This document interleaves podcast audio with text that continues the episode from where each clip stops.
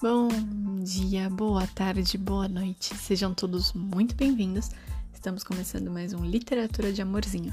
Eu sou a Catá e o livro de hoje é Perdida.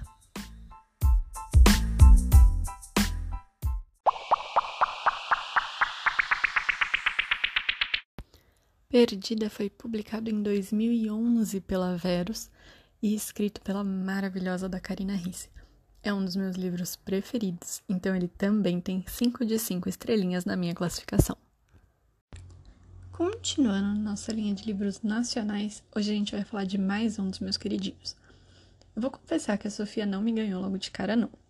Achei ela um pouco fútil demais e muito reclamona. Mas conforme o livro foi avançando, eu me rendi completamente a uma mulher muito esforçada, que sempre batalhou muito, que não tem medo de dizer e fazer o que pensa e que luta sempre pelo que quer e por quem ela ama. A versão dela, Falta de Tecnologia, me fez rir muitas vezes no início do livro, principalmente por ter uma vaga ideia do que ia acontecer com ela. Falando mais sobre o desenrolar da história da Sofia, esse toque de fantasia da Karina Risse me deixa de queixo caído.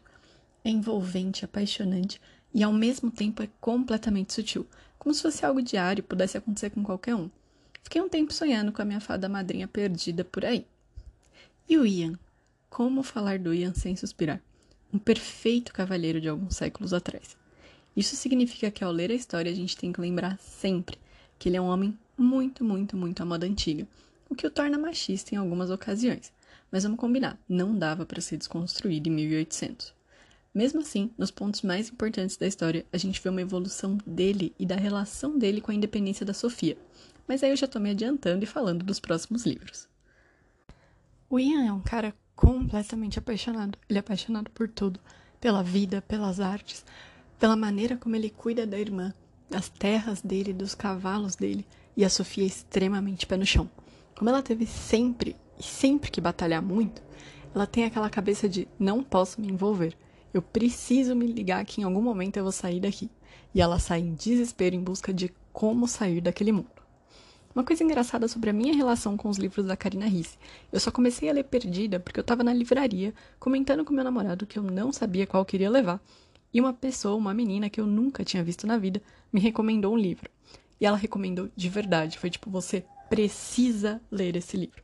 Eu dei um voto de confiança pela atitude dela de recomendar um livro para uma completa estranha. E foi um dos melhores votos de confiança literários que eu já dei. Eu sou completamente apaixonada por cada um dos livros da série e hoje eu indico para todo mundo, como aquela pessoa que até hoje eu nem sei o nome me indicou.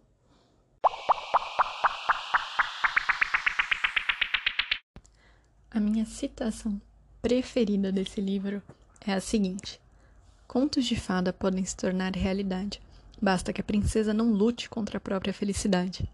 Essa citação foi dita pelo nosso herói, um lindo, maravilhoso Ian Clarke.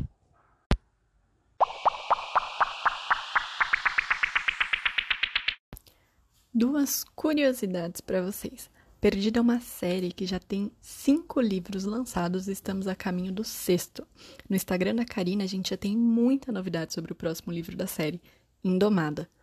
E uma outra coisinha é que a Karina tem um clube de livros de romance bimestral, chamado Clube de Romance da Karina, que sempre traz livros indicados pela própria autora e vários brindes. Inclusive, esse ano trouxe um livreto com o primeiro capítulo de Indomada que essa pessoa perdeu e ficou muitíssimo chateada com isso.